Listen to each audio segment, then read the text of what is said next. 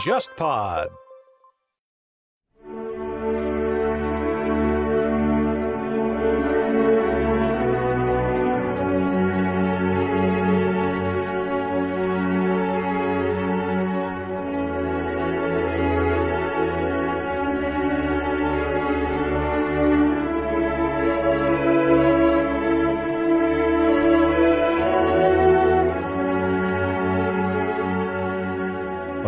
非常高兴，也非常荣幸，在这么一个特殊的时间来跟大家一起参加我们《笔试》这本新书的发布会。之前，啊，我们那个读客的朋友联系到我，问我愿不愿意过来的时候，我说那当然愿意过来啊。今天这个活动注定对我来说是非常轻松，而且大家来说都非常有趣的。今天两位嘉宾啊，可以说我都是非常熟悉、非常喜爱的。黄玉玲老师呢，不用说啊，我们现在的知名的作家、译者，而且是我们上海书评的老朋友。啊，然后梁永安老师，我还在复旦读书的时候就已经非常喜欢梁老师的课啊。现在梁老师在 B 站上还有一个专门谈爱情、谈文学的课啊，大家也可以回去之后上 B 站搜一下。所以今天有两位老师在，我觉得我们可以尽情的来听他们去分享书中的和书以外的各种各样关于文学啊、关于这种女性啊、关于这种爱情啊、婚恋啊、家庭这方面的话题。啊，因为我们都知道，现在女性主义的思潮可以说是非常的兴盛，他们尤其是对各种文艺作品当中的各种存在的这样一种男权的现象做了很多批判和反思。但是非常不巧的是，我们知道现在留下的文学作品大部分都是男性的一个视角啊，包括这个书也不例外啊。这个书是一个第一人称的男性视角，所以我想第一个话题就是由两位老师首先从书中的这个男性视角开始聊起，好不好？就聊聊这个视角下面的这个。男主角的他的一些思想的发展啊，他对情节的推动，包括这种视角本身的一些特色，好不好？对，没错，就是莫拉莫耶是个很好的作家，首先得说一下。那么意大利的整个这个一直没有丢失的故事传统，也是永远能够吸引我。我把一本一本书就是打开一页以后，就很容易能往下看。那么这一点首先是要说，所以，但是他呃这本书确实是那种你容易进入的，而且你会认为是一个。司空见惯的这样一种写法，他进入的时候就是一个明显看出是一个知识分子，然后这个知识分子讲他眼里的妻子，整个故事的表层就是一个丈夫眼睁睁的看着当初很相爱，在他的描述中，他们曾经非常相爱，那么这个妻子怎么从他身边被别人抢走，而他认为这个其中的原因就是现在妻子不爱他了，被妻子鄙视了。这本书的题目就是被妻子鄙视了，最后。甚至是换来一个很悲剧的一个结局，这是我们首先看到的这个故事的表层。你在看到大概我估计在看到呃四分之一的时候，很可能还是维持这个印象，就是一个家庭生活剧。但是你能看出是个知识分子气很重的一个一个家庭生活剧。这个男主角在第一人称的叙述当中，是把自己的形象说的非常的这个，说伪光正可能稍微大了一点啊，但至少是一个既有理想主义的那一面。又是一个很切实际的一个男人，然后对妻子非常非常爱，一直很关注，在表层是这样的。但是我觉得可能机灵一点的读者，可能从四分之一之后会慢慢的开始感觉有异样的感觉。这是一个套路啊。对对，你能感觉他在有些话的在闪闪烁其词的时候，他会。选择性的去强化那个他希望你知道的东西，但是被他一笔带过的，倒很可能是这个故事的关键。嗯，所以这个男性视角实际上在这里，你从四分之一之后开始，你可能会开始觉得有点不太对了。我要不要先讲到这里，然后梁老师你怎么看？好，大家好，这个小说呢，我看的还是比较投入的，就是为什么呢？因为我就感觉啊，鄙视啊。好像是这个男人是越来越渺小，越来越呃降格，就让你想起那个太宰治写的那个他的小说里面，经常会有这样的一种写法：一个男人放弃了理想，如何如何。但这个小说其实呢，我觉得我我深深的感到有两个方面，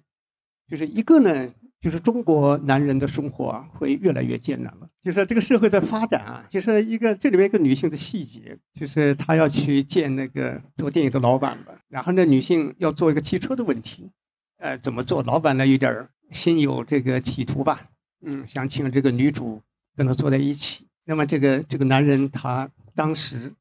怎么办呢？哎，他就那一瞬间啊，嗯，他还是让这个妻子跟这个老板走。其实有时候在现代社会里边啊，就那么一瞬间就不爱他了，啊，一瞬间，就在这个过程里边，男人在现代社会的发展里边，一方面是资本啊，庞大的这种控制社会的资本；就另外一方面呢，就是这个女性代表的，她来自乡野的，原来是个打字员啊，就是一个呃，来自一个很简单的生活的一个女性，所以就是两面加工啊。就生活里边，到底我们的这个城市发展几百年以来，工业革命以后，到底给男性提供了一个什么样的一个生存空间、情感空间？那么这个里面就有点儿越来越难了，所以这个男性呢，他是一个左出右支啊，在这个整个发展里边，特别是女性发展起来之后，那么他想对这个世界啊，呃，方方面面都想去打造一个令自己的爱人啊，或者令整个社会都能够平衡的一个生活，所以他要买房子。这些部分，如果你从细节上展开的话。第二个感觉呢，我就觉得这是一部对于中国青年来说是一部未来之书，就是现在我们在农业社会培育起来的这样一种文化、一种文明，那我们以前就埋葬了这些问题，生活里边只要有房子啊、有车啊、能温饱啊就可以了，所以这些问题是不深思的，不深思。其实人的这个爱情本身呢，就是男耕女织啊，就是我挑水你浇园呐。就替代掉了，就这个里边很容易寻找到共同性。但是呢，这个小说里边非常重要的一点，就是说这种对人的价值、人的自由、女性的意识里边看到一个男人啊，看男人，所以他跟奥德赛那个古典时期的那样一种男人，他的那个时代的尊严、那个时代的那样一种勇敢，他是不一样的。所以在这个里面，就是我们未来的，就现在正在成长的中国人，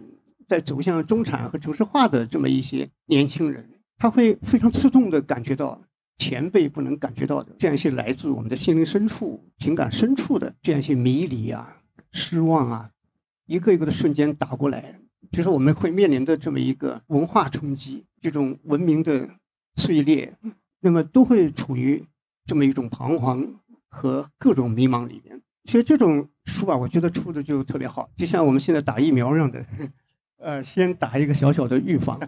嗯，然后让你知道，你以为买房子啊、打工啊、九九六很艰苦，这还算幸福，以后更麻烦，啊，以后更麻烦。就是我们的安居之所在哪里，精神的栖息在哪里？所以我觉得这本书的，从我来看，为什么会不断的很细节的能看下去？就我觉得就有这么一种内涵。嗯，好，感谢两位老师啊。第一个问题就谈的这么深，因为一开始我还跟我们黄老师交流，我说。啊，其实小说这个东西吧，确实蛮难评的。像我们上海书评就很少发表关于小说的书评，因为说多了吧，就觉得把情节都透露了、泄底了；啊，说少了吧，读者觉得不过瘾，作者也觉得自己没有写够。啊，我觉得刚刚两位老师配合就很好，就黄老师就分析这个书的套路，然后还留了一点悬念，啊，卖了一个关子，四分之一处有一个套路，我就想到当时读那个。黄老师译的那个那个麦克尤恩的那个《天涯》啊，也是一个非常有技巧的，就是当中有一个反转，有个套路啊。其实我觉得很多高明的小说家，首先在技巧上就会留够这种反转啊、悬念的空间。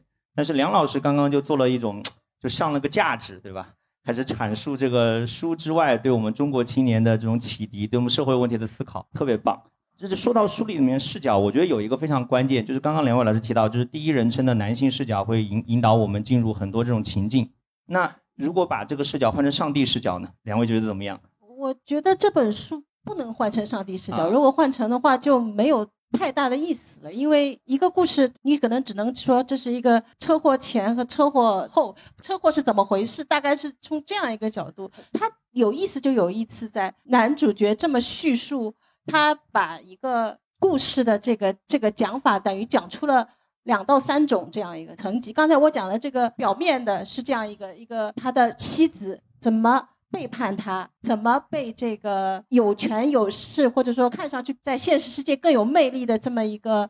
呃一个制片人吧，这个拐走的这么一个过程。然后他在这里面时时刻刻在追问自己，等于也在从心里在追问他的妻子：你为什么会鄙视我？那么我们慢慢的就从他里面有一些非常被一笔带过的时候，发现了一些问题。就像他其实前面很早就说过，最早背叛的这个人不是他的妻子，是他自己。他曾经就是轻描淡写的出过轨，然后被这个那那很小的一段，而且他马上就给自己开脱。然后他他妻子当时好像好像什么口红啊什么的，那个那个回到家，那个妻子意思就是你连掩饰都不会掩饰，就是那么那么容易的把证据给我看。然后他们下面写意思就是我改的这个速度也非常快，我也没有再犯。然后妻子好像也并没有在意那些叙述。如果你去，如果用上帝视角来，是不是会这样？我觉得我讲，我想大家有生活经验的人应该都要打一个问号。那那那么容易会忘记吗？但是在他的叙述中，这个根本无关紧要。而他妻子反过来在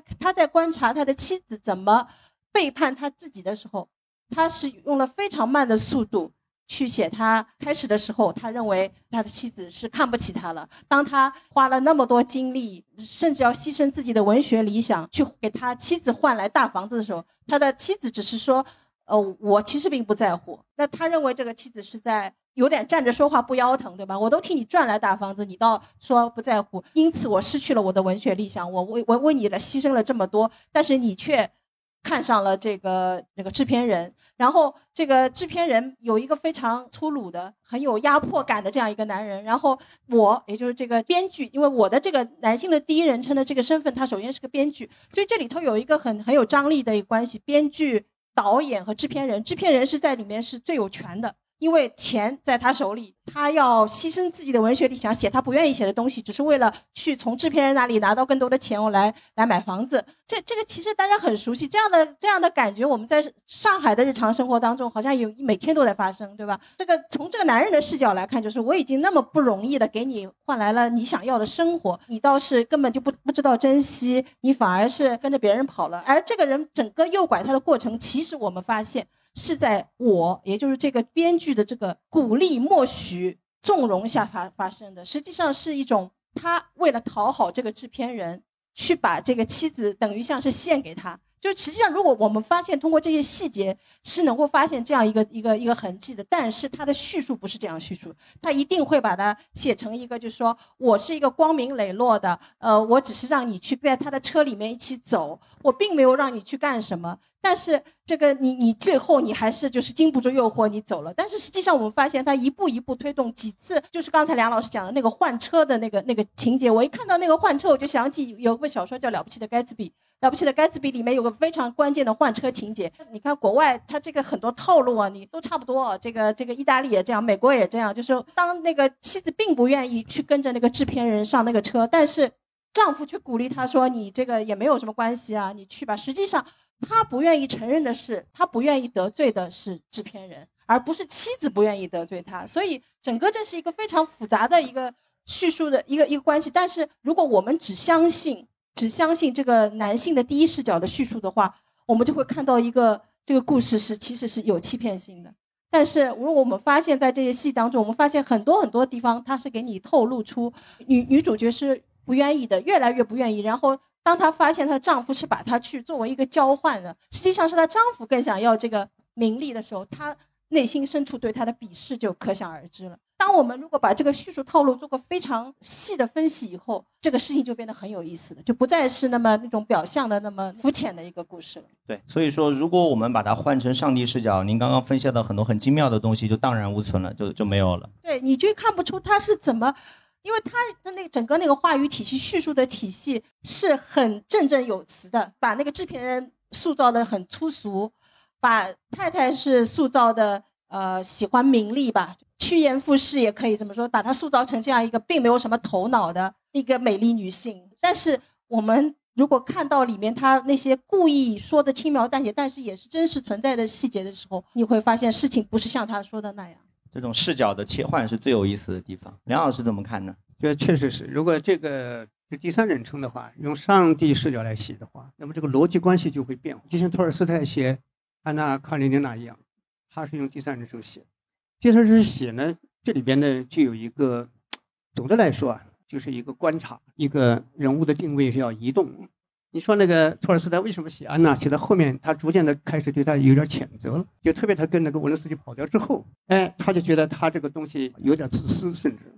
所以他，后来给给他写，后来两个人一起跑到意大利啊什么的，就那些地方写的对安娜的那个笔墨跟前面就感情色彩有变化，道德色彩也在变化。但这个地方呢，其实我觉得也是这个用一个顽强的男性叙事，然后有很强的反讽性，融合了很多这个。复杂的叙事的这种成分，你读的时候，其实它还有一点悬念压力。这个书，嗯，所以它融合了一些，比如说犯罪小说，对对对，哎，犯罪小说呢，其实呢，它是犯罪者本身知道自己在犯，是坏人做坏事。那么还融合了一些黑色小说的特点，就是以为自己在做好的，那实际上是是一种沉沦。所以这个部分呢，就是一个人物自己的不自知，然后他自己的这样的一种，某种意义上说，有点像存在主义那种，不停的在选择中，然后呢失去选择，然后就有很多失控在里面。但这个失控里边呢，保持一个第一人称的男性叙事，它有个好处，就是这个小说你看到后面的话，你逐渐逐渐的就对这种鄙视。也会产生很大的一个怀疑。这个主人公自己不断的在倾诉，在自白，然后你看到他的一切努力，你可以发现现代社会以来男性普遍的一个困境。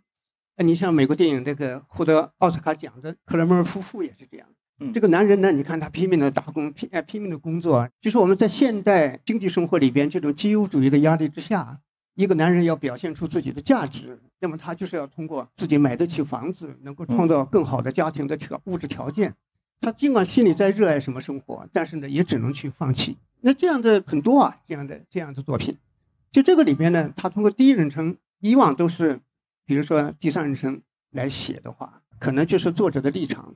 那你说那个克伦夫妇，他就是站在，主要是站在女主人公的立场上，来表达他的在现在女性不断争权的这么一个历史背景之下，他的正当性，他的正当性。但是呢，这个地方呢，他用男性来表达，就是把里边的很曲折的那些心灵深处，可能也就是特别痛苦的一些部分，就能够通过这样的叙事来传达出来，来传达出来。其实这个，我觉得小说的一个很大的一个审美价值，就是在于我们在不断的分裂的世界上，特别在两性之间，尤其是在我们今天中国社会，就是年轻人男性和女性之间互相失望，互相厌恶。嗯，互相排斥的这么一个背景下，就是更多的能够相互能够理解他的内心深处的那种形形色色的纠结啊、焦虑啊，是吧？挣扎啊等等等等。所以这个这个部分呢，我觉得是在我们看过的很多小说里面，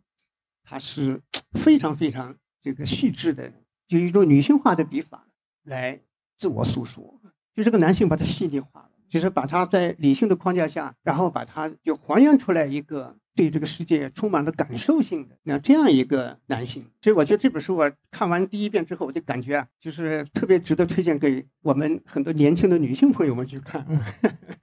去看，就看了这个男人他他内心深处的那些世界，是吧？嗯，我觉得梁老师把我后面要提的一个问题已经引出来了啊，就是因为我们都知道这个书是五十年代的时候一个小说，那个时候今天很多。我们女性主义的主张啊，包括很多我们的女性朋友，她们对自身的主体性的呼唤，对吧？她们要求女性不要被社会来进行男性的凝视，她们自身的情感、自身的欲望需要得到社会的正视和认可。然后她们也很排斥很多这种男权对女性的物化，诸如此类吧。就那个时候，很多女性的声音还没有出来，很多女性的主体性的这种呼喊还没有出来。那今天这个社会不一样了。刚刚梁老师也讲到，就是今天的很多女性，她们。和男性之间的互相的关系跟过去有一些变化。那在今天这么一个时代，我觉得读这么一本书，到底对我们来说它的意义在哪儿？我觉得两位老师也可以谈一谈。我觉得我们作为男的在这儿聊，就挺不好意思的，聊这个话题。这是男人写的呀，就是，哎，我我我觉得。对，这问题很好，我我很同意梁老师讲的，我我我也很推荐给女性看，因为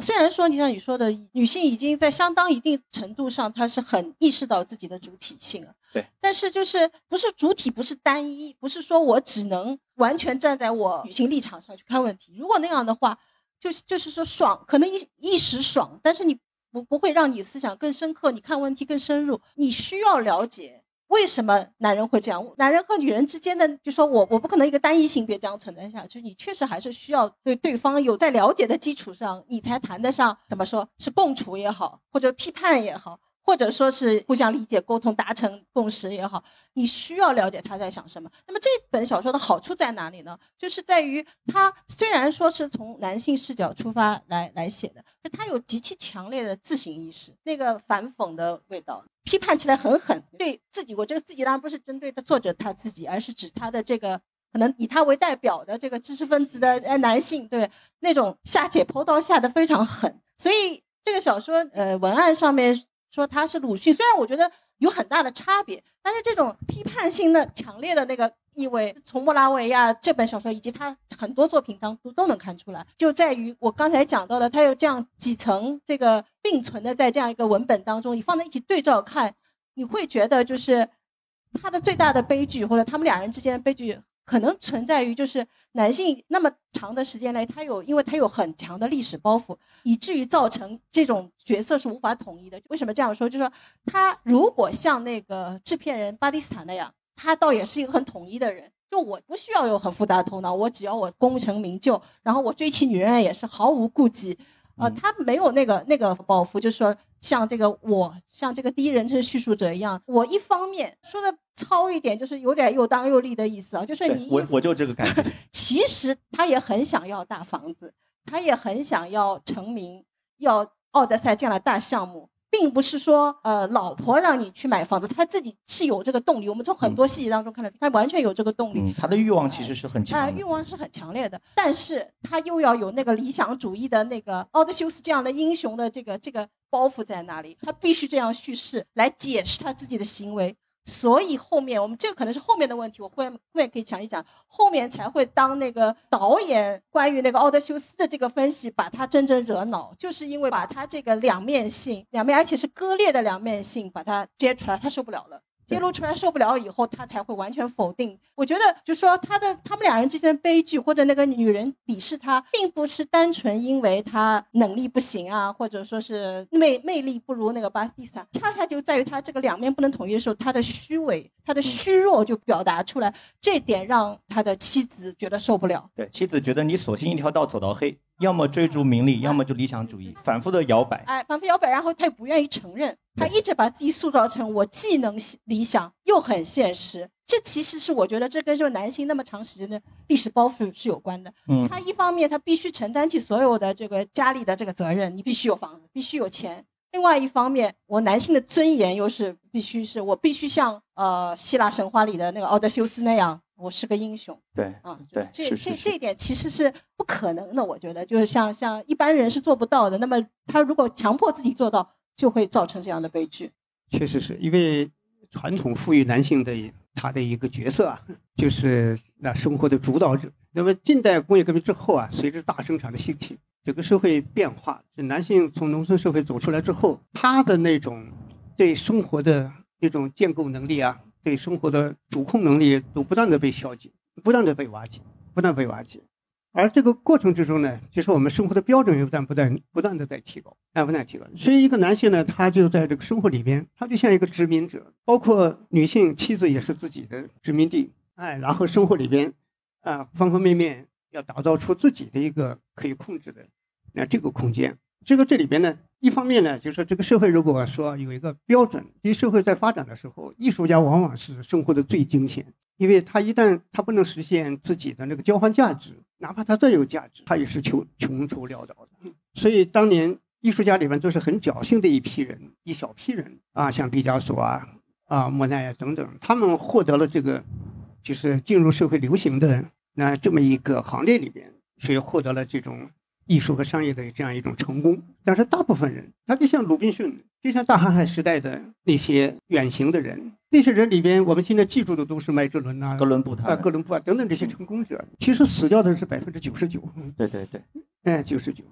所以这样的话，就是我们在现代社会里边，一个男性，一个男性，他要建构自己的生活的这个困难是比以前要大得多，因为社会标准变了。你比如说这个大房子，以前可能不需要，但现在就要变成一个。牵扯到他的尊严问题就是一个社会啊，就是我们我们在复旦一些毕业生、研究生毕业了，他们马上出去，很多男生啊，那原来自己喜欢摄影、喜欢旅行、喜欢音乐，什么，赶快放弃，赚钱养家，赚钱要结婚了，房子还不能低于一百平米，是吧？然后在上海这么一个标准之下，哎呀，那就是，所以最后奋斗几年。哎呀，终于达到那个标准了，压力变得小了，但是人也变化了，已经人已经不是原来那个人了，不是原来那个人，所以就有这么一个很大的一个历史的这么一个异化过程，强制的这么一个分解和重组的这么一个过程。所以在这个小说里边啊，就是他五十年代，五十年代其实他还是很传统的年代，对，哪怕一直到了六十年代，你像美国青年做的调查，就是我们现在看的那些历史书里边，到了六十年代的时候，美国女性的普遍结婚年龄还是在二十三岁，很多女性读了研究生了，退学，嗯，就是为了结婚了。对，社会的传统的那个氛围还是很重它还归回归到这个，呃，家庭生活为主。那么这个变化当然是九二年号称美国的女性年来了。嗯，来了，来了以后呢，你看那个一个议员的黑人女助理，三十五岁了，结果呢，那个正在竞选呢，参议员连选连任的时候，那个助理控告他说他性骚扰，整个社会全部不信他的话，因为一个呢是女性，第二个呢是他是黑人，第三个呢三十五六岁。了，所以普遍认为他是一种性幻想。这一年才开始，整个美国女性才意识到，单身作为一个女性权利是多么的艰难，整个社会还是规定你是一个。家庭的必须要结婚，这是一个唯一的、唯一的这个部分呢。就是作为男性来说，他跟女性的关系里边，他也是在这么一个现代的一个家庭生活的这么一个构造里边。这个部分呢，就是我觉得在现代社会的发展里边，我读这个书的时候，我就深深的感觉到，就是这个男主人公呢，其实他在某种意义上说啊，他是不适合结婚的人。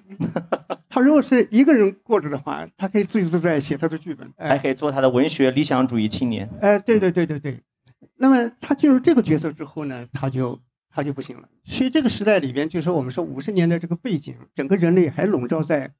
就是女性要自由。简爱时代开始，女性要追求自己的权利。但是这个权利在上一层还有个更更先定的东西，就是一定要结婚。在这个书里面，你可以感觉到，就是说两个其实是都是在一定要结婚的文化里面，嗯，走在一起。而走到一起呢，是必然就会发生问题。所以我觉得五十年来跟我们今天的这个时代背景是大不一样的。从某种意义上说，我就希望年轻人看了这个书啊，要想一想自己要不要结婚，就是到底自己到底要过个什么样的生活，是吧？好，两位老师谈的都特别棒啊，我觉得我们。今天这个组合真的是很棒啊！但是我觉得书中有一个最有意思的一个点啊，就是那个奥德赛这个点就特别有意思。就是刚刚梁老师也提到，这个男主本来是一个理想主义气息很浓厚的一个青年作家吧，相当于就写了很多很严肃的东西，但是他又想赚钱，啊，就刚刚黄老师讲的，就来回摇摆嘛，然后就去做了一个商业电影的编剧，然后就接到了一个很大的项目。这个项目就是改编古希腊神话里面的一个英雄人物，就奥德修斯的他的流浪十年回家的那个神话嘛，就是改编这个奥德赛。然后接下来这个书中就好几种不同的角度对这个奥德赛神话的阐释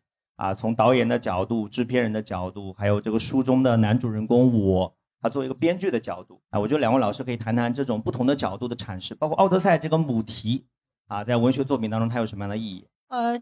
可能我们文文学从业者嘛，这个。这种书一般看到这里，你会觉得很很会心，很，呃，很很很很兴奋，而且你看得出他马上把这个梗就把它扩得很很大，你可以看出作者也写得很嗨，这是很知识分子的那个部分。因为如果你光看前面那个，你可能会觉得有一点点像什么电视剧。有有点那个感觉，如果你不是特别深究里面的叙事视角的话，在前四分之一，你确确实会有一种电视剧的感觉。从奥德赛出现，你就知道啊，这个确实还是很知识分子气的。是，呃，莫拉维亚他的写作特点本身，他的语言其实，在呃我们熟悉的那些文学大师里，他属于比较平实的。我查那个维基百科里面说很 undone 就差不多就那种不假修饰的。确实是这样，但是你他到了这个奥德修斯这个，你马上觉得啊，这个读的书书袋可以调出来了，拿出来调了，而且他调的不讨厌。因为这里面我们我需要稍微讲一下，因为奥德奥德赛这个故事，呃，在西方来说，就像你说的是个母题，就是属于那种你可能是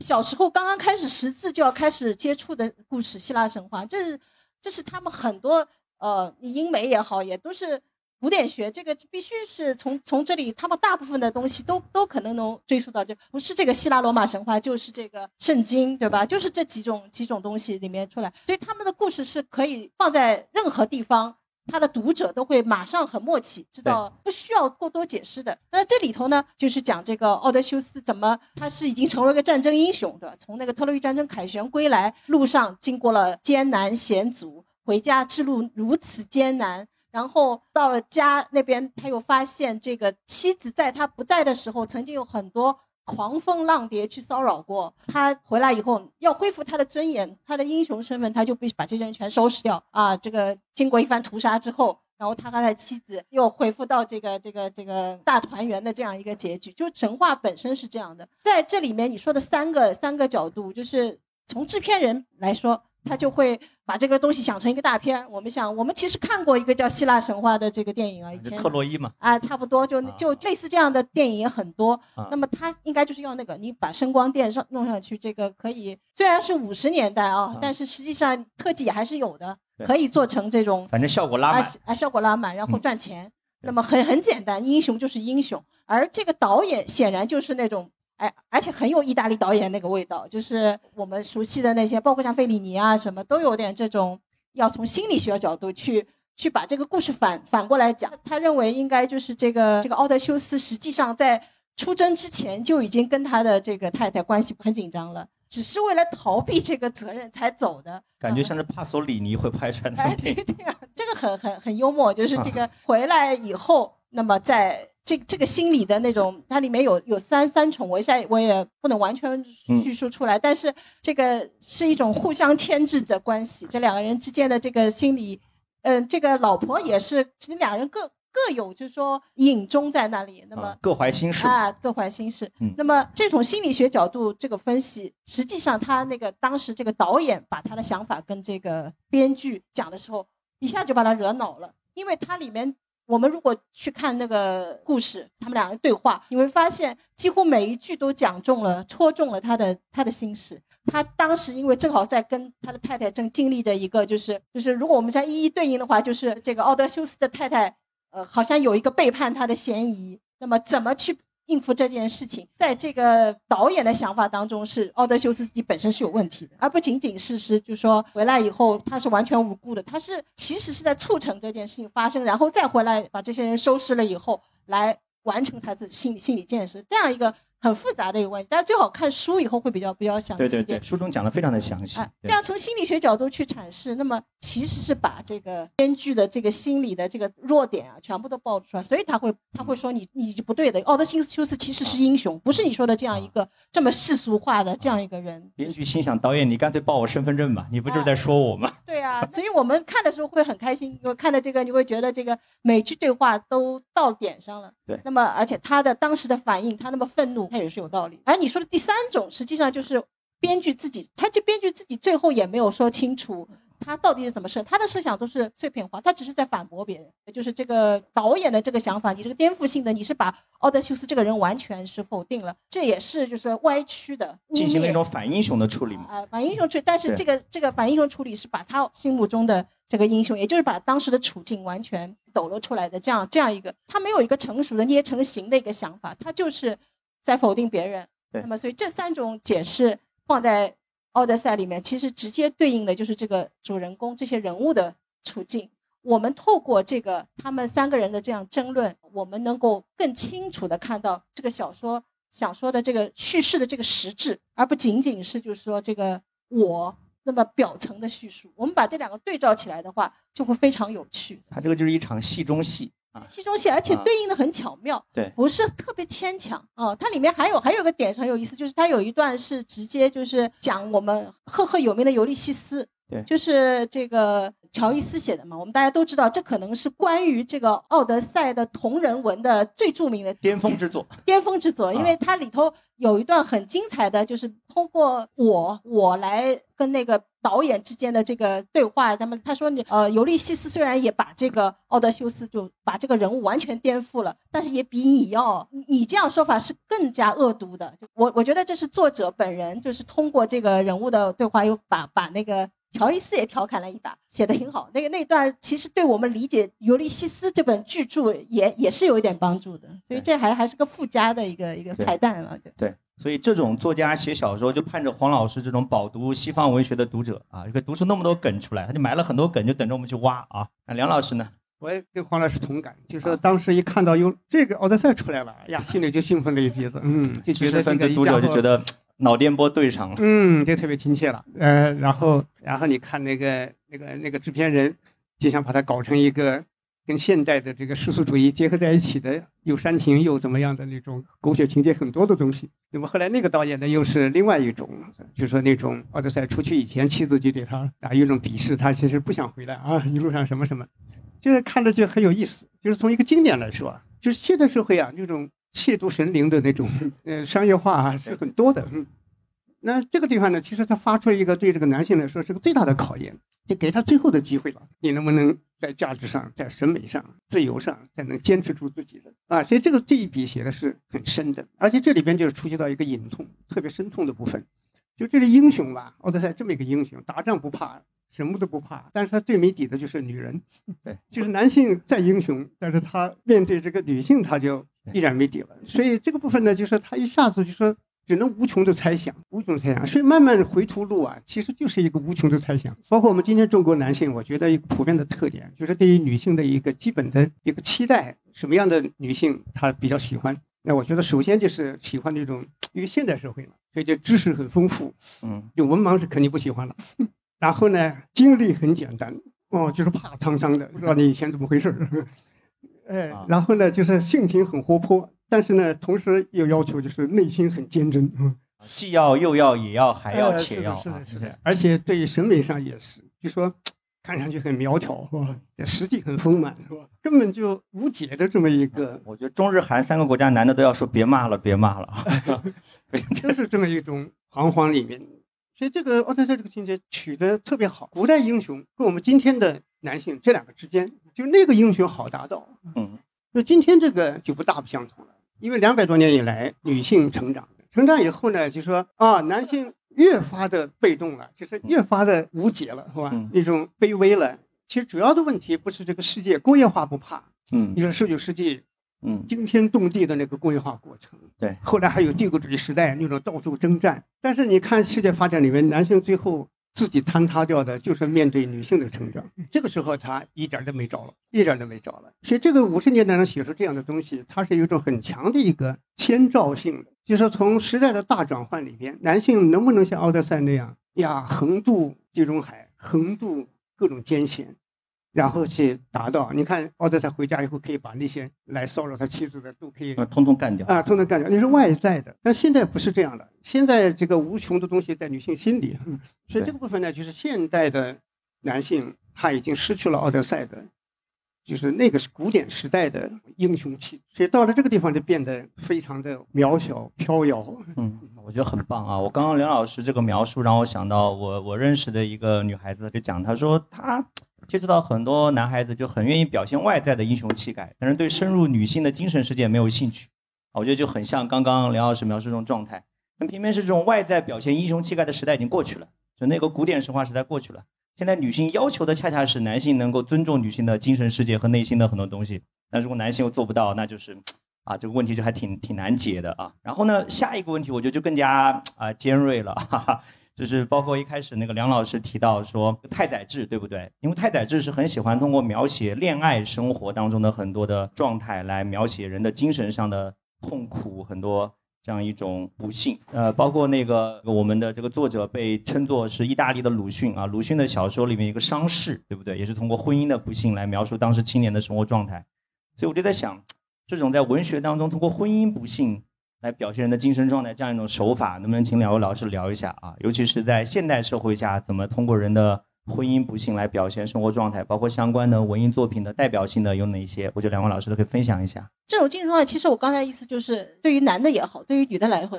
女性刚才梁老师也讲到，这个他们有很多这种男男性对他们的要求，其实是不能自洽的，其实是矛盾的。你又要女性是那种聪明的、有头脑的，但你又又希望他是坚贞而且纯情的，这一点在这本书里讲的非常透彻。他为了说服自己，这个一方面太太是被人诱拐的，但是他又要说服自己他是纯真的，他把太太想象成一个后面最后一段。就是他在可能做梦梦到这个太太女神的形象来向他好像和解，就是我我我已经不鄙视你了，我还是把你当英雄，就是像这样一个形象。然后恰在同时，车祸这其实是在现实世世界同步的，很讽刺。那个车祸发生很惨烈，所以这两件事情回过头来对照，你会觉得他的这个想象是多么可笑。他把这个想象讲成一个其实是空心的形象，这个女性是没有什么灵魂的，她就是一厢情愿的想象她多么纯真，被大恶棍骗走，而且恶棍实际上他在前面的里面又讲到他是我的主人，我是他的仆人，像这种这种话，这种你你放在一起，你就知道到底是谁谁先屈服的。对吧？这个我们都可以再再考虑一下。呃，这是这是男男男性对女性的要求，你看出是多么矛盾。反过来，女性对男性的可能这里头，因为他是男性视角，他无法直接写这一点。但是你可以看出，这个男性他面对他这个负担，他的精神状态应该是接近崩溃的。他也觉得他自己承受不了那么多那么多形象，而且是互相矛盾的。就我刚才讲的，一方面他需要是承担起所有的这个经济上的，另另外一方面他必须是一个能够说服自己，他我还是个英雄的。这个这个确实是一个很深的问题啊！你比如说这本书里边，这个男性的定位啊，自我定位，其实还是传统婚姻里边男性作为一个给予者。所以作为给予者，我们知道在生活里边有个很大的一个规律，就是恩情啊，施惠者往往他会给那个被那个施惠的人会造成很大的压力。嗯在很大的程度上，可能也给他建构了一种囚禁性。嗯嗯，囚禁性。所以在这个过程并不解决情感问题。这里边的女主角，其实她在这个有房子了，有什么了？按道理说，我们自己的想象就是男的这么费心费力，然后啊打造房子，那什么什么，这已经是爱情了。但是对这个女性来说，觉醒的女性，她也不一定认为这就是真正的爱情，她还是希望能看到一种精神的东西。嗯，所以她看到她跟制片人那种卑躬屈膝，对她一下子就清零了。就是我们说，现在女性面对一个男性，面对自己丈夫，就是那种情感清零，就是情感归零，呃，那是很快的，要求的维度不一样了。现在社会吧，我觉得其实是这样，就是女性对男性的体会，其实呢，它比男性对女性的体会，那不知道要丰富多少。就说男性对这个世界的体会，女性对世界的体会也是非常丰富。但一个女孩子十五六岁，可能就有不同的男性来注视她了。交通工具上啊，各种场合啊，就有来跟你。所以，一个女孩子她面对这个男性世界的时候，她很早就有很多很多关于男性的认识。所以在这么多男性里边，她希望你是一个优秀的，但是她的对比和背景是非常丰富的。所以强中更有强中手。那到底选择一个什么样的人？所以一个男孩子，比如说二十二三岁，在大学里边，哎呀，开始谈恋爱，他面对的女性，其实男性来说，他很少见这个男性，哎呀，十五六岁，很多女性来注视他，积累一大堆关于女性的这种体会，那是很少的。所以这时候他是严重不对称。所以这时候就是男性他在面对这个女性世界的时候，在这个过程里边，男性比较粗线条，比较对这个世界是一种理性的或者是一种知性的这样一种面试态度。而女性呢，就更加的一种感性，对一个比如说情感性的要求啊，是吧？对一个道德性的要求啊，对各种各样的。所以这时候呢，就说婚姻里边啊，家庭里边暗藏的那个相互之间的情愫，相互之间的感觉，就是很多东西是没有把它充分的释放出来。所以在这本书里边，我觉得也是我们进入中产化一个社会之后，城市化社会。你说，二零二零年我们的人口统计，百分之六十三点八的人在城市里了。那么伴随这个过程，是这个离婚率越来越高。你看，这我们国家离婚最高的是东三省啊，你是黑龙江越北越高。呃，黑龙江省离婚结婚比已经达到百分之六十六了，都啊六十六。所以那种在一起的难度啊，其实是特别的大。所以这个部分到底我们人类在这个两性之中，他们之间啊，到底去追寻什么？什么地方能建立起连接？然后这个部分能够一起啊去开拓什么东西？这个都是个特别复杂的问题。所以我觉得现在啊，就是我们中国人现在还好，现在普遍的还能走到一起，因为为了房子啊，为了生存啊，再往下走越来越自立了，这个基础越来越越不行了，那么就要找到一个新的连接点。所以相互之间到底在我们的未来的这个家庭生活里边，就婚姻里边，所以我一直在担心啊，我一直很担心。再过个二十年，可能就有太多的心灰意冷的夫妻哈，因为二十来岁谈恋爱是这个时代的，他还有很多旧的惯性。过了二十年，新的九零后啊，不是九零后，包括零零后什么，就说这些成长起来之后，他是在另外一个有变化的生活理念，然后走到一起。然后这个时候呢，可能后面的选择，我们今天很多人不能选择的生活，可能到了后面的人就能选。就是前面的人，比如现在的九零后，他到了后面才发现，今天做的选择其实给自己表面上看起来是平顺的，但实际上是错失了时代给自己提供的新的可能。将来可能就会出现，就是对自己的这个生存呐，这种选择就心里边特别的难过，但是又无法改变的那么一个状态，也可能会出现我就我预测将来中国社会会出现觉醒的中年，到时候再拍一部《觉醒年代》吧。啊，对，主角就不是青年人，都是中年人啊。因为一般来说，三十岁左右是一个女性重新生活的开始。如果搞错了，重新开始还可以。那我们觉得中国女性可能未来。可能都到了四十岁了，是吧？啊，那个时候忽然才觉得生活需要奋力的重新开始，是吧？可能那个时候就想明白了，啊，想明白了，活清楚了。整个时代比以前复杂的多，要想明白还有挺不容易的。对，需要一个过程啊。本来想让两位老师聊聊文学中的婚姻不幸，没想到一聊聊得这么深啊，已经回归到我们中国社会的一个大的发展趋势了啊。还是回到这个书本身啊，书里面。啊，我觉得有一个点是挺有意思的，就是男主角吧，很多时候就让我们觉得他特别软弱啊，或者说特别怂。可是呢，我觉得有的时候这个软弱呢，又不一定是全然的一个让我们鄙视的一个事儿啊，很可能我们会对他产生一种同情或者说共情。啊，我不知道两位老师怎么看啊？至少我自己经常很多时候觉得，哎，怎么讲呢？就哀其不幸，怒其不争吧，有有点这种感觉。这个很好理解。首先，第一人称这种方式就天然会让读者产生共情，因为他，你不管他，虽然你能够看出他的虚伪和他的这个叙述的矛盾，你仍然会。比别的角色更有机会，就是了解他的这个心里的想，他总有真诚的时刻。首先，他如果是一个一无是处的，我觉得作者作家也不会去选择写写这么个典型人物。写这个人物一定是有他的这个各种多面性嘛。我我我觉得其实他最大的问题，他本身不是一个奸恶之人，也不是什么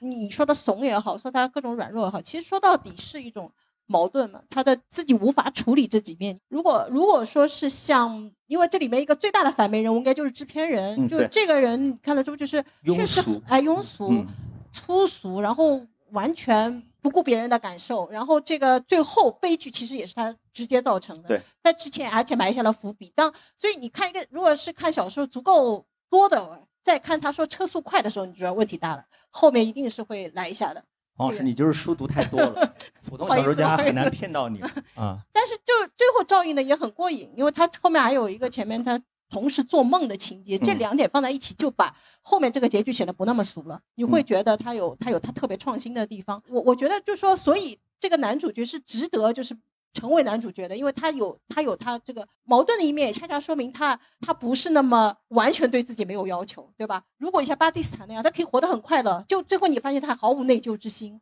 他造成了这么多，他也就像那个盖茨比里面那个那个汤姆一样，这个是一个完全没有没有道德可言的道德可对是这样。而我他要要这么充满感情的去叙述他，要把自己。煞费苦心的这样描述，其实际说明说明他道德感也还是在的，他的理想主义那一面也还是在的，所以所以他肯定不是一个一无是处的人。那我我们这个小说就是为了从他的这个矛盾当中看出他的悲剧是怎么造成的。嗯，因因为常常有一句话嘛，说这个其实男权社会的受害者不仅是女女性，嗯嗯嗯嗯，男性也是一个很大的受害者。他为什么会造成这么大的矛盾？就是因为对他的社会对他的。或者女性对他的这个这个刻板印象，对他的这个要求，实际上如果他都承担下来的话，他是不胜重负的。这里头有这层意思在里面，因为我们从里面看出，他的太太其实说到底被写的笔墨是不太多的。对对。从我我就我其实也不是真正了解那个太太，反过来你也可以从这里面看出，太太虽然能看破他很多，但是他没有再进一步去探究。为什么会造成这样？他们之间是缺乏有效沟通的。嗯，他也没有看出他的精神世界其实也是有一定的，就是层次也是比较丰富。就是你不知他，他不知你。对，这个就是他非常的隔阂。大部分世界上所有的夫妻的，我想大部分的这个没法共处，都是因为这个，他们之间没有办法。如果像梁老师这样能够跟他们把它讲讲透，我觉得可能可以解决很多问题。因为其实很多时候就是这种。你你你如果往生理再看一层，实现有效沟通了，也许悲剧就不会发生了。所以所以这个这个如果说对现实有什么意义的话，这点其实是是比较比较那个的。嗯，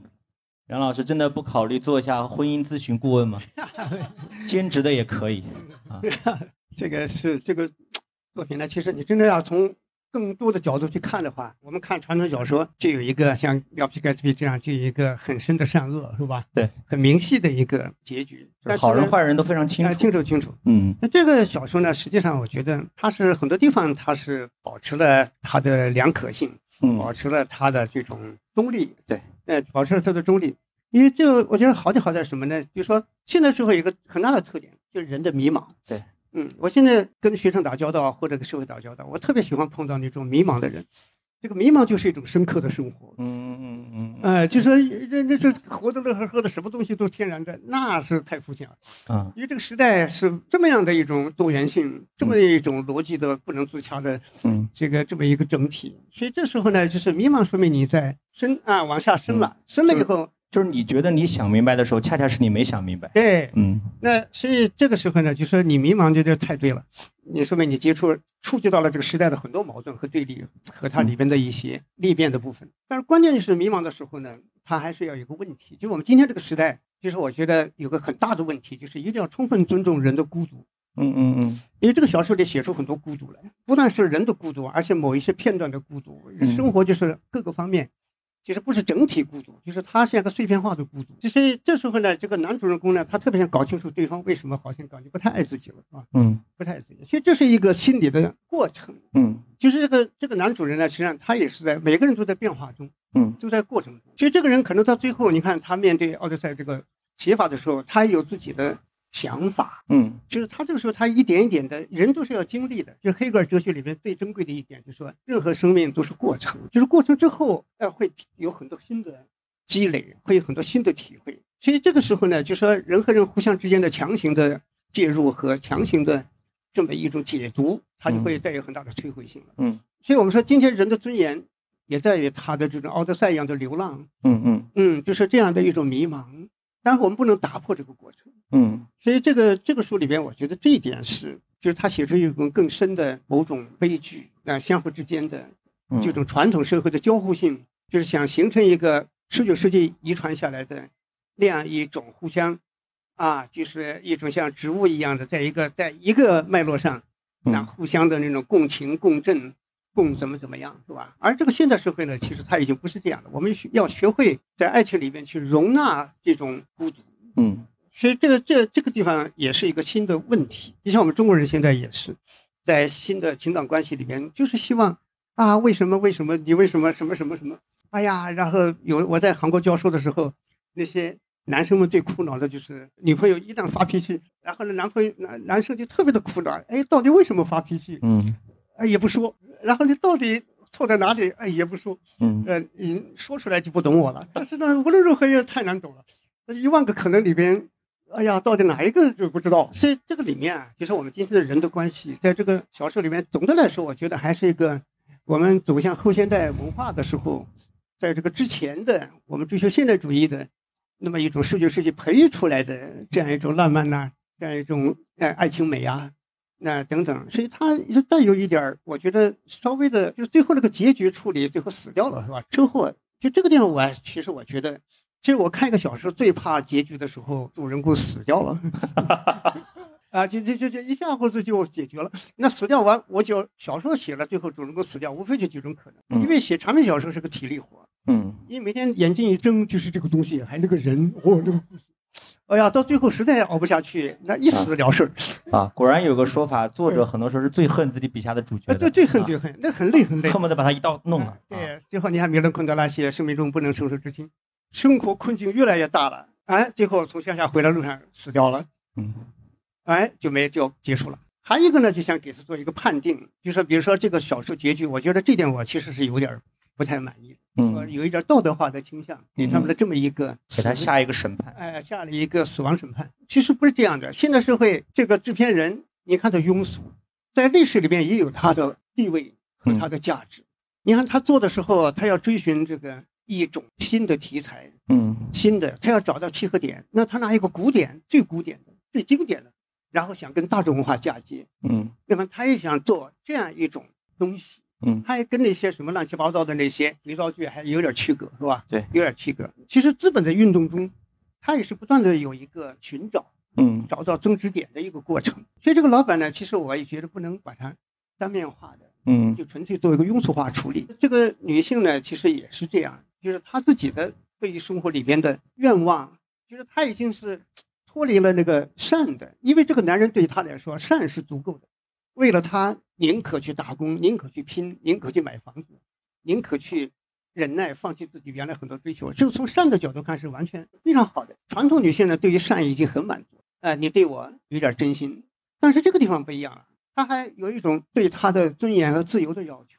就这个方面呢有一种意识，所以这时候对她的失望主要来自这方面。其实这女性的本身呢，她也是有她自己新的一种随着时代发展而诞生出来的一种对生活的认识在里面。嗯所以这个复杂的场景啊，所以我就觉得现在的生活就是没有谁比谁高。嗯嗯，就是在历史的这个语境里边，其实它很多地方做做拼图，就是你的这一块，他的那一块，然后在一个历史的合力里边，在这个运动里边，不停的在筛选，不停的在过滤，所以这里面有一个时代的艰难，就是它有一个悲剧性在这个地方，就是很多价值在这个其中。那么可能是在过一个阶段，就像我们生命成长也是一样的。我们年轻的时候，你看我们看到我有时候看大一的女生，哎呀，狂热的喜欢这个喜欢那个，过了五六年，哎呀，觉得太无聊了，当年。嗯 哎呀，就是怎么会当时会怎么喜欢这些东西？哎呀，都觉得很想不到。所以就是过程，就是在这个大的历史时代里边，人物在里边。其实我觉得小说在叙事背后，一定不是以人物来做这个最根本的判断的，背后还是有一个很大的人力生存，磨盘一样的巨大的磨盘，或者像天体运动的一个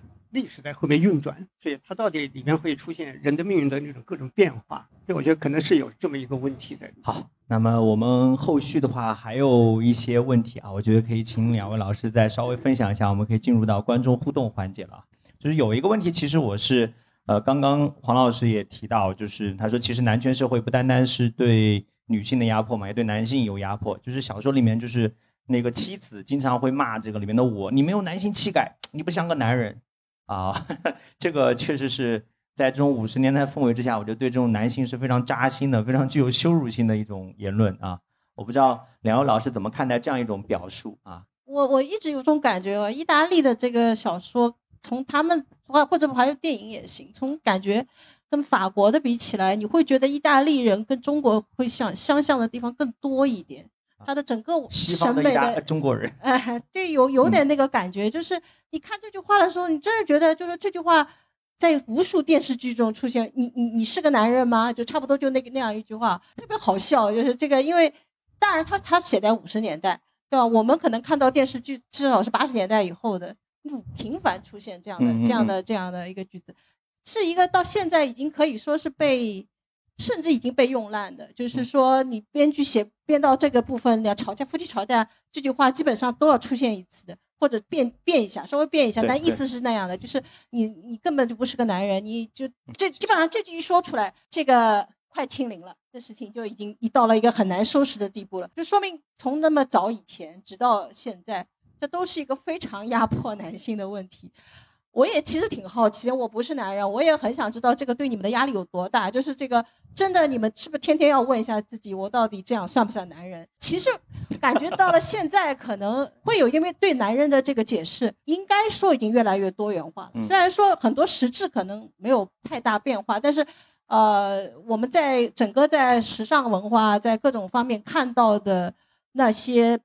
所谓男性形象，已经是。有各种各样的变变化了。我们有些中性气质的啊，我也看到很多女性会欣赏那些比较有中性气质的，不再是觉得就是像那里巴巴蒂斯坦那种那样那样的。虽然钱可能是很重要的原因，就就是那种那种男性气概，现在也不是特别流行吧。从嗯我的感觉是。我虽然这里头一定会有很多杂质，但总的来说，我觉得多元化应该是好事情。嗯就是这个刻板印象被更多的突破，嗯无论对于女性还是对于男性，都是一件好事情。因为嗯这个压力，说实话太大了，确实太大了。我我看着也替替你们觉得，呃，真的，啊，包括包括更小的孩子嗯就是这样，否则他因为。就像梁老师刚才讲的，社会现在已经复杂到不是你以前的奥德修斯能够嗯 hold 住的整个这个这个局面了。奥德修斯太太可以被河马塑造成一个几乎你也看不出她有什么情感。当时被追求者怎么追求是怎么想的，我们是看不到的，这些视视角都是被遮蔽的。后来她丈夫回来了，她又如何很快又接受，你也是看不到的。但是现在女性已经通过那么多。那么多文艺作品也好，或者说我们接受那么多这个思想，我们不可能被那么简单化的看问题的。那么在面对女性这么多问题，就可能男人会觉得这好作啊，这个女人作其实就是一个思维复杂的，不再是你以前看到的那个傻白甜那种那种感觉的那个款的。我觉得男男男性可能所以黄老师，你建议男人也作一点，就是互相之间是意识到啊对方的思维是、啊都是复杂立体的，啊不可能是把把一个就是一个标签套套上去，你就很省事儿。是省事儿是挺省事儿，我觉得大部分人都会都会挺双标，就说对自己可能，呃，女性也这样，男性也这样，都会觉得自己我的复杂性我是完全可以，你你必须理解我，嗯我那么复杂，你你说我作，你这是不对的。但是反过来，我又不能同以同样的这个标准去去看待对方。当对方在那里弄出一些就是你无法理解的这个思想的时候，你怎么去看待他？大部分人都是只承认自己的复杂，不承认对方的复杂。这样，我觉得我我也觉得对男性其实也要有一个这种释放的过程。可能男性因为历史包袱重，更难释放。其实，哎呀，人就是一种双标的动物嘛，不在这里双标就在那里双标啊。其实男的也蛮苦的，我经常碰到很多呃男的，就是觉得哎呀，我喝醉了酒，搂着你的肩膀才能跟你掏心窝子说点话，平常就没人跟我说话，好难过。他就觉得男的就不可以在公开场合表达自己的感情啊，这是一种确实是蛮 压力蛮大的。我不知道梁老师怎么看啊？是的，是的，因为其实我是不太喜欢听这种“哎呀，你不想个男人”之类的这种话，因为这是对女性对女性很大的贬低。啊，嗯，就觉得好像世界上英勇的事情、伟大的事情、刚毅的事情，那都都是都是男性的属性。对，那女性可以这个，哎呀，软弱啊，可以柔顺啊，可以什么什么，就无形中就建立起这么一个定式来。呃，但实际上呢，这个我我在韩国教学的时候，一六年在那个梨韩国梨花女大教学的时候，后来他们韩国大学举行那个就是汉语辩论大赛，那么全国，然后最后最后进入决赛了。我看呢有一个学他抽签嘛，就是中文辩论赛是吧？啊，中文辩论赛，结果有有四个女生组呃组成的一个队，结果他们那是个辩题的题目是在现代社会是男性更辛苦还是女性更辛苦？结果那四个女生抽的签儿是男性更辛苦，他们要论证这个问题。那么那边呢就是三个男生一个女生，他们那个队就抽到这个现代社会女性最辛苦。有一种性别角色互换的感觉。哎呦，结果我发现，哎呦，我才发现这个这四个女生伶牙俐齿，啊，脑子里很明白男性怎么辛苦，哎呀，说的最后硬是把这个说女性辛苦这个辩论辩倒了，哎，然后呢，这个女性取胜了。但是我后来让我做个总结发言，我就很感慨，就是我们日常生活里边怎么在辩论赛才能听到这种话啊？呃，平时就听不到啊，嗯呃，平时听不到。其实我们在这个现实生活里边，其实这里边我是听到说你不像个男人，这等等。我是如果是这类的话的话，我觉得损失最大的确实是女性，嗯因为成长啊，关键的年龄段，那么然后对男孩子的要求，就我们看希腊的那些神话都是这样的，对一个英雄的要求，那就是超出你个人的那那个时候的极限。哇，你要去梁松要去找金羊毛是吧？那是如果是不是因为爱情的话，他简直就是根本不可能做这个事。哎，然后呢，就一路要征服毒龙啊，征服形形色色，就是发挥出自己的极限来。嗯然后后来他发现极限也不是极限，还是可以不断的突破的。嗯，然后就是男孩子就是在这个承诺里边，然后一一点一点的就啊成长起来。嗯。那么如果说是女性呢，往往就在这个关键段，然后就变成一个被给予者，啊，然后被就是有一种期待男性的这么一种承担，那么逐渐在特别关键的这个年龄里边，那么结果呢，很多地方就没有就缺位，啊、就会变，然后呢，习惯成自然的话，就会出现一种成功畏惧，啊，就会出现这样一种这个，所以那个趋势上呢，就会强化女性气质。哎呀，温柔啊，什么什么什么。其实从人类学角度看，女性实际上她是更坚韧，那更加能跟世界的关系更丰富，啊，她能因为在古代社会，她在家里主要做家庭事务，现在社会又走出来了，那工业化的时候开始做小学老师啊，开始做秘书啊，啊，开始做形形色色，后来开始写作啊，后来艺术啊，逐渐逐渐的，你说二战当中美国大量的兵工厂。男人不够了，女的来当难以想象的来做流水线上开始做那个军工厂的。后来他发现女人做的比男人做的好得多，她的那个细心啊、精细啊，然后那种一丝不苟啊，就是比男性还厉害。就是所以我们看我以前看到那个意大利有幅照片，就是他有有几届那有一届好几年的国防部长是个女的，结果她后来怀孕了，哎呀，就是已经六七个月的，然后就视察部队啊，然后从那个那个部队列队听她看她检阅，所以底下那个标题啊。我觉得起得很好。那西方人起的标题，就是女人可以呃来到任何一个地方，就这个世界啊，就是可以达到，可以到达什么地方。所以就说这种限定啊，所以我觉得这个方面呢，在这个世界上男女它有很大的区隔，就是男性他在世界上的力量形成主要是后天，他是按照最强这个想象来去达到自己，而女性呢，往往因为她的呃生物性，就是比如说要生育啊什么的，就是传统社会里边，她要按照自己最孤立、最无缘的、最软弱的那个点上来未来的生活，去寻找自己的伴侣。所以就是要以前的我们的标准就是可靠、忠厚，那他就会有这样的一种。所以遗传到我们今天的社会里边，我们感觉就是说男女两性，它不是一个文化和文明的元叙事的这个层级。元叙事这个层级，它是人是个大写的人，不分男女，它都有一个最基本的要求，包括我们今天的中产化、城市化过程里边。人的知识、人的教养、人的专业性，是吧？人和人的这样一种游戏法则，然后这种价值观念等等，都是独立的人。就现在社会里边呢，我觉得一定是要大力的培养独立的人的这样的一种基本的这样的一种这个内在的素质。然后只有在这个条件下，才会相处，男女之间才会有一个真正的好的情感关系啊，真正的好的社会关系。那然后方方面面的，不管是经济的、政治的，方方面面，才会有这样一种关系存在。所以我现在如果听到，哎呀，看一个人说一个男的，哎呀，你不像个男人，我觉得一点压力也没有。这个，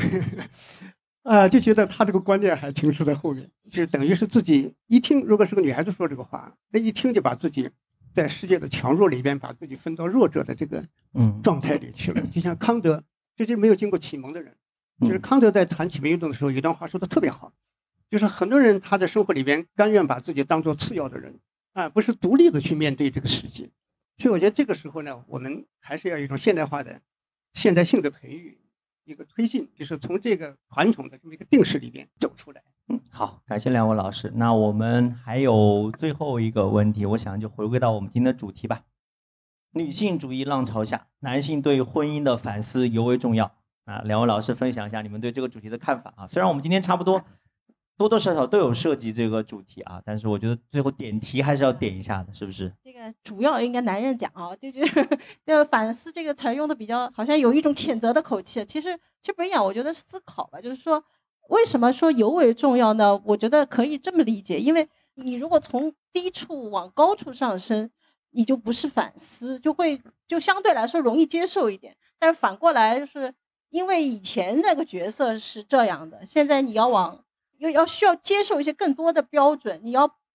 呃没有现成的答案来解答，你需要更多的思考一下你的角色和你的这个更新观念、调整调整心态这些事情，可能更多的虽然两方面我认为都是要做的，但是男性会更需要多承担一些，因为他。跟以前的那个观念，你可能你看这个看希腊神话看什么，你你感觉到的那个落差会非常大。你和现在的这个现代人要面对的问题，要面对的女性，她不再是那种那种啊那个像海伦那样的完全只有美貌而没有心心理的这样一个一个人物。因为以前的女性性往往是这样塑造的，你会觉得她很空心。那么你现在面对的一个就是为什么男人总是不了解女人，就是其实很大程度上是因为他没有。更新这个观念没有跟上这个，如果否则的话，就就像梁老师那样，他完全不会为那个叫什么男人那个你你你不像个男人，他认为这没什么关系。我觉得这就是个调整心态的更新观念过的一个答案，但有些可能是会会承受不住。他这个男主角被这么扎心，被这样一句话好像一下击倒，实际上就是一个他他没有足够的思想准备。婚姻的这个功能是在发生很大变化的，是因为以前那种从大家族的这个这个很强的那种关系，很强的连接，到现在这种核心家庭，就是一个基本上像三口之家，或者现在提倡二胎、三胎了啊，那个那也不大，那个规模跟以前的那种家族那种那种有极大的这个这个连接，你你离开这个家族，其实你会很难立足的这样一个完全不同，所以婚姻的功能也在发生很大的变化，更多的需要的是这个。观念和心态上的这个这个调整，我反思这个词虽然用的有点大，但我觉得确实是需至少需要思考嗯，这个对，现在我觉得，因为我前面就说，就是两百年以来啊，工业革命以来，就男性的进步啊，远远赶不上女性。这个男性对于女性的认识，呃，然后对于家庭的认识啊，始终还是基本上停留在传统的嗯嗯嗯，那这样的一种格局里边，所以把女性作为一个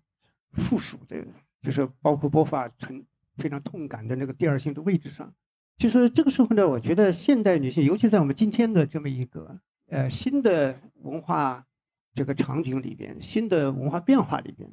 那更加的强调感受性、沉浸性、多元性、丰富性。那么我们现在女性文化带着一个非常强烈的生态主义啊，带着强烈的过程哲学的这样一种新文化，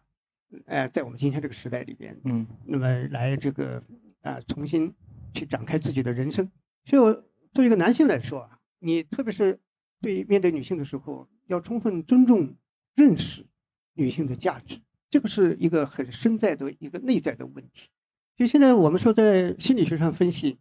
就普遍的调查下来，就说这个男性他对女性呢，往往就停留在喜欢这个层面，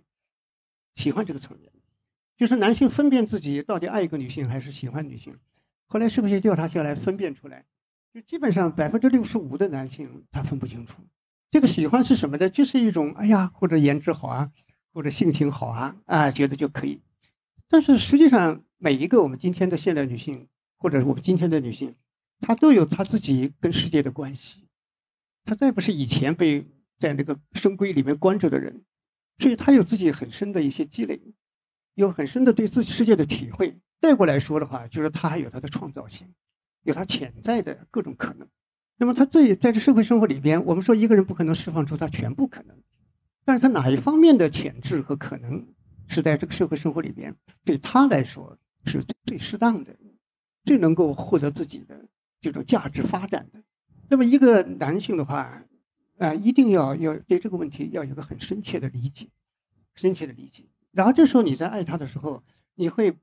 可以看到一个有特点的女孩子必然有她的这种。特质，这个特质呢，也包括让你非常开心、让你非常喜欢的，但是也有一些让你觉得有点扎心的，有一点不太适应的。而最值得爱的就是他让你不太适应的这部分。如果说什么叫爱情，一个女孩又漂亮又活泼又有知识，那谁都爱呀。但是她的特质，她的那些他个人的具有他自己强烈的文化特征的那些东西、性格特征的东西，你能不能喜欢？安喜欢，所以我印象一直印象很深。有一次我去同济，同济去，同济进门以后，我看到一个女孩子，哎呀，我就惊叹呐，就是五四，好像是从五四的画面里走出来的。哎呀，那个那个短发，然后穿的很素净，那你脸上很单纯，然后背着个包，啊，从这走往里面大门，我正好大门进去，他往那边走，哎呀，看着特别的清纯，特别的好像就像看到那个罗丹那个青铜时代，一个人走出森林。哇，那种面向阳光的感觉，哎呀，心里特别赞美。这么一个现代女学生，结果离我还有大概五步的时候，嘣，掏出一支烟来啊，啊，呃，然后呢就啊，也挺五四的嘛？我大吃一惊啊，呃，我就大吃一惊。所以后来这个，哎，但是我心里马上就不停的发警报，就是警告自己。现在我遇到各种各样的，包括今天来的时候看到那个地铁上一对同性恋。对对对，很很很亲热的抱着，有一个女孩子身上还有纹身，啊什么什么。就遇到之前，我心里不断的在提醒自己，多元多元多元，这个，啊，就是这样。所以我们说，今天是女性是在新的多元空间里边，在成长，在发展的。所以我说，今天的男性，一方面你对爱情的把握，你真正是爱这个人，是看到他的价值，跟你是生命里边有一种深深的。这样一种美的相通，或者是自由的相通，那这个是特别重要的。第二方面呢，就是就是你爱他的话，你的释放点，就是说你能知道他最需要什么，然后给予他那种雪里送炭的这样一种啊，这样一种共力推力啊推力。那这时候它的价值，因为我深深的感觉我们男性的局限有一个重大的影响，就是我们今天这个社会里面很多女性一生中啊自己的那个价值没释放出来。没释放出来，就是她的这种可能性没释放出来，因为很大的一个原因是男性看不见这些，所以呢就形成一种社会氛围，就有一种遮盖性。所以女性往往你比如说二十四五岁研究生毕业了，出去以后是她的黄金年龄，而这个年龄里边她学了那么多年，读了那么多年书，拿了个硕士学位出来，正好是到社会去释放自己的价值的时候，然后到处都在逼婚呐，到处都在什么什么，所以就形成了这么一个。很大的一个困境，所以我觉得这个是一个我们今天男性社会，终究今天还是一个说到底还是个男权社会。你看这个世界上调查下来，合法的财富、法权上那种法律上确认的财富，男性占了全世界的百分之九十八，啊，这是最基本的生存，男性所控制的这些，啊，所控制的。所以我们说今天男性特别需要。我说有有一幅漫画我特别欣赏，就是公平公正，它怎么达到？公平公正是一堵墙在那里，那边在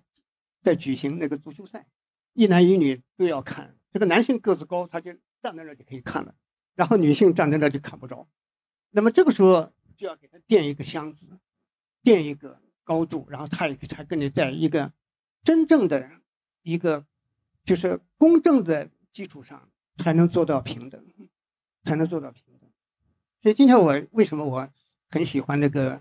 小说福尔斯的小说《法国中的女人》？嗯嗯，哎，包括改编电影改得很好。对，那个电影很棒。哎，为什么查尔斯会？给那个莎拉三年，他都不抱怨他，他要去找他。那三年就是莎拉要成长，这就是男性要要去认识到的和要去包容的部分。嗯，哎，包容。所以我们今天的男性这一代男性运气不好，正好处在这个阶段，一定要忍住自己内心深处很多委屈啊，很多很多社会转型期啊。然后呢，一定是要去有一个自我超越，去对女性。价值有一个特别深切的这么一个认识和维护。嗯，好，非常感谢两位老师精彩的分享。啊，好，那接下来就是我们的观众互动时间啊，欢迎各位踊跃提问。啊，两位老师谁都可以。啊，两位老师好。啊，很感谢您这边这个给到我们的精彩的一个呃演说吧。然后我这边有一个问题，就是稍做了一个思考，想问一下这个梁教授。首先呢，我对您所说的这。呃，很多的信息和细节是很有感触的，比如说像现在就是说这个男性他对于女性的这个精神世界的探索，呃，像您所说，并不像女性从小呃可能开化的比较早，或对男性的细微观察比较早，所以呢就是有那么深刻。那我想问，嗯，首先我们确实是在这样的一个转型时代，那这样的一个就是呃男女之间的嗯这样的一个裂痕吧，就是导致现在一个社会现象就是。女强人越来越多，就像您刚才刚说到的点，就是男性无法去很深入的了解女性的精神。第二，他可能没有办法发现女性蕴藏在其中的一个价值，那可能这个女性价值也并没有被发挥出来。那这样的一个社会现象和这个裂痕，您觉得在未来的几十年间或一个时间段内会进一步增大呢，还是会有所减小？第二个小问题就是，您觉得在这个过程中，就是国家或者是我们的。Government 会就是给到我们一些指引嘛，就是说去，因为这是一个集体现象了，不然我们今天就不会坐在这儿讨论，对吗？就是会不会对这个有一个利的？嗯，第三呢，落实到我个人，就是我想问一下，作为一个年轻的未婚的独立的女性，我未来能够做些什么？我是九零后，去引导这个男性在这个过程中，就是比如说让他多看些女性书籍呀，还是我多领他去参加些女性活动呀，还是怎么样能够？去出到我自己的一份力，也是为了我自己。对，谢谢，不好意思。谢谢，问题非常好。嗯，现在呢，我觉得未来啊，中国男女性都要有一个归正反哺的过程，就是不能是一个，因为我们说什么叫归正反哺，不是说是纯粹的去回到田园呐、山野里边去，因为这个世界呢，总的趋势还是一个。一个熵增的过程吧，一个混乱无序的。那叔本华这一代哲学家就看到人的欲望是四面八方的在飞，那然后处在精疲力尽的追逐之中，啊，就是这种。所以这个时候呢，他本来是一个很歧视女性的人，但是谈到这个问题的时候，叔本华一下子就对这个女性还是觉得啊，她的长处去做了一个赞美。比如说，女性她不像男性，她不会用那些复杂的逻辑对待这个世界，而是一眼能看到事情的本质，事情的本质。所以我觉得将来的未来的就是这么一个世界，这么一个女性在世界的价值引导里边，确实是她能够有一种在穿越我们今天的，就是复杂的纷纭的那这样一个精神发散里边，然后能够在一个非常非常深情的，或者非常非常的有这个渗透力的这么一个精神状态下，然后呢去寻找，呃或者说去探索。一种生活，因为我觉得在这个世界上最幸福的女性，我看到一些，她都这样。你比如说在，在丽江虎桥峡口，有个纳西族青年他办的一个民宿，那就是一个他小伙子二十三岁的时候，就是从日本大阪来的一个三十一岁的女性啊，他来到这以后，一下子感觉这个地方特别自然。那后来他自己家里很有钱，后来他自己一下子爱上这里的生活，然后最后跟这个小伙子结了婚，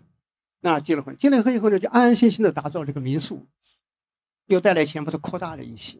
就生活的觉得人和自然呢，我们今天的社会啊，不管男性女性，这个都有个问题，就是我们首先一个人要有自然感情，你跟自然的万物感情能够丰沛了，能够有灵性的，然后你。这个时候，你作为一个人来说，人本身就是自然的一部分，你才能回到正常。那第二方面呢，就是我们的社会情感。你有很好的自然情感，你看到一个松鼠，看到一个什么，你都会觉得特别的万物生长的那种喜悦。然后你看到人的时候，你才会对他有一种啊互相之间的那么一种生命的相互的感通啊生命的感通。然后在这个基础之上，才会有一种爱情的那种真正的爱情的感知，真正爱情感知。所以我觉得这个方面，女性有很天然的一个优势，就是她对那种生命的那种愿望、生命的那种感觉，她是非常非常有自然的那种气息的，因为她始终是一个再怎么样，就是说女强人。比如说，其实我一直很强，很希望出现的是不是女强人，是这个强女人。其实强女人跟女强人是太不一样了，因为那个女强人的核心词是强人。啊，强人，她是现在工商社会里边出来的那种，特别有那种资本主义的那种经济理性啊，有这种竞争精神，呀，有那那样的一种。所以为什么全世界女强人大部分都是单身的？啊，她就是有有这个。但是强女人不一样，强女人她很强，生命力很强，但是她是一个在女性自身的生命特征的基础上，然后呢，她释放出来的这样一种创造力。你包括香奈儿等等这一些。哇，他的那个创意，啊，就特别的好，特别有生命力，特别有力量。因为将来就是这样的强女人多了，将来这个社会，就是男性在识别度上，他也能看到自己，啊，跟自己生命能够相合相连的是什么人。那这时候呢，他才能有一个社会整体的这样一种爱情关系的整体的进化。所以，我今天我们说，今天爱情关系在今天社会，其实是在很大程度上。啊，是比较灰暗的，因为我一直觉得人类历史上出现男女关系无非就是四种状态，就是一种呢就是女的很强，男的不行，那这个时代爱情也不行。你你说晚明那个钱谦益啊，什么这些清兵一来，最后保持不住气节，然后纷纷去变节，然后那些你看那个柳如是啊、李香君呢，他们那种失望，那这个是一个状态。那有的时代是。男的行，那女的不行。那这样的时代是盖茨比写的，就是了不起的盖茨比那种，啊，那个时代，因为一战之后经济繁荣，消费主义兴起，那么这样的话，那些盖茨比这些，盖茨比也谈不上有爱情，这个人呢是两回事。但是不管是怎么样，那个时代，你比如《太阳照样升起》等等里边，里边的杰克这些人，他对情感的那种创伤，那都是那一个时代的一个问题。但有的时代是男的很强，女的也很强，所以你看那个项羽啊、虞姬啊。啊，周文君呐，司马相如啊，哗啦哗啦这一代这个无法无天的，哎，然后那个哎呀过得特别的有力度。那有的时代是男的不行，女的也不行。那今天我们这个时代，就是这个这这这这个问题。那这个问题，因为转型嘛，都茫茫然，啊，一切东西都瓦解了。然后到底抓住什么东西都没数，所以就这个问题。所以我觉得可能至少要经过，按我来看，文化进化，特别是我们变得太快这个社会。哎，特别是我估计最少还需要三代人，嗯，然后呢，三代人之后呢，这个中产化也完成，城市化也完成，现代化也完成，整个社会呢从老年社会转入到青年社会，这个不是说生理年龄，而是说精神。我们今天总的来说还是个精神领域还是个老年社会。什么叫老年社会呢？你说现在人谈恋爱，总的来说你看上去其实不是在谈恋爱。大部分人不是在谈爱情，都是在谈婚姻。他的标准，他的那种构成的要件啊，包括房子啊什么的，汽车是吧？稀里哗啦这些东西，爱情哪是这样谈的呢？啊，不是这回事，不是这回事。所以这就是一种中年的心态，然后那种老年的那种状态。所以一直到起码三代人才能转换成这个社会的它的一种现代性。然后呢，整个精神是一种青年化，那么才能说诞诞生出我们新的一代男女，新的一代他的一种生活。我觉得我是这样一个感觉啊。好，谢谢。嗯，好，谢谢梁老师的回答啊。啊，三位老师好，就是我有一个小问题啊，现在越来越多的人就说谈恋爱不如搞钱啊，比如说呃养小孩不如养小猫小狗，就是感觉为什么现代人越来越爱无能了呢？这个其实跟梁老师刚才讲的就完全接得上嘛，就就说男人也不行了，女人也不行了，这个确实就是说呃用社会转型是可以解释这个。呃，你那么快的，我们大概用了几十年时间完成了人家可能一两百年的那个那个过程，城市化的过程，很多东西，我我刚才说那个家庭功能是在极大的变化的。中国可能一百年前的时候，那个家族的这个整个连接还是非常紧密的，哪怕是在我小时候的时候，基本上都是一大家子。你就婚姻的功能，就是它有一个完全就。情感上可能只是一部分，它很多的是靠这些来让你高度稳定的，因为它是家庭是那个社会的基本单位嘛。那么从中国以前那种家族式的这样，一直到我小时候也不过就是呃三三四十年前这样那个状况，其实还差不多。我小时候还是外婆啊一家家子这样的。那后来随着各种我们城市化过程变化是非常大的，我们现在已经很少再见到。大包像计划生育啊什么这样都是，所以这种急剧变化的这种这种状态之下，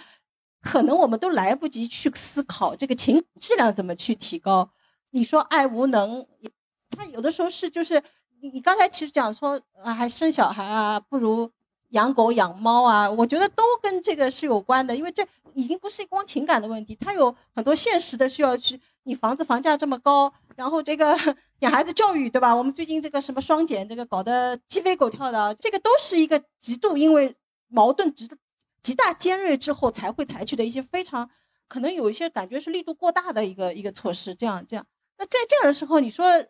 疲于奔命还来不及，如何去把它这个让爱的这个质量提高，让每个人都能？就很多时候，其实我觉得很多人应该并不是真的不希望有爱，他也不是真的。就是没有这种基本的这个感知的这个这个功能都在的，但是他确实有很多现实问题需要考虑，然后他只能压抑这个这种要求，然后他用再用一套理论体系去去建构，是是是，我还不如养个猫养个狗，这里有很多有很多情绪化的东西在里面，所以原因是可以这么说，但是我觉得个体在处在这种环境当中。我一直觉得，无论对大事来说，一个人固然要顺势而为，但是还是有一点点抵抗，你可能活的质量会更高一点。因为你，你，你说，人确实很孤独啊。这个孤独感，那个其实像我们现在处在这个疫情当中的这种互相隔绝的状态当中，你能够感觉到情感其实是有多么重要。当我们在网络上面，很多人有时，有的人甚至现在，我今天早上看的新闻说，哎，AI 很多人。女孩子跟 AI 谈恋爱，什么就是说啊，已经开有这样的产品，就是这样。他需要，他怎么会不需要？他怎么他他如果彻底无能，我还跟为为什么还需要在在虚拟世界里去谈这个恋爱？他只是因为在真实世界当中成本太高了，就是我的代价太大了。当我这个真实投入一个情感的时候，我有可能危及我很多生存别的这个要素，他才会这么说，并不是他真正就人的这个人人性里一定是包括跟。孤独较量，然后克服孤独的这样，他就这时候他还是需要爱的，所以我觉得这个问题是比较多层次，也很很复杂。嗯，就是，但是个体，我觉得如果你你想生生生活这个持久，想要有更高质量的生活的话，还是要保持一点对这个情感的信心和需求。嗯嗯嗯，说到这个，我就想到啊，就是我们不用谈遥远的未来。我最近在翻一本书，作家里面讲的一个故事很好玩，就是男主角不小心入狱了。然后他的妻子一方面去探望他、照顾他，想方设法把他弄出监狱；一方面又跟另外一个男的，这个男的是个法律顾问，是个律师，给提供各种咨询服务，也保持着一段恋爱关系，啊，就相当于一个女人和两个男人之间的故事，不是遥远的未来，就是现在。然后书的作者给了一句特别好的话，我就可以作为刚刚这个读者的提问的结尾，啊，也作为我们活动的结尾。他说：“生活会迫使着你，啊，或者说生活会赋予你一种能力，让你同时爱两个人。”啊，婚姻再大也大不过生活，对不对？好，那感谢两位老师的分享，也感谢各位今天到场，谢谢大家，活动到此结束。嗯。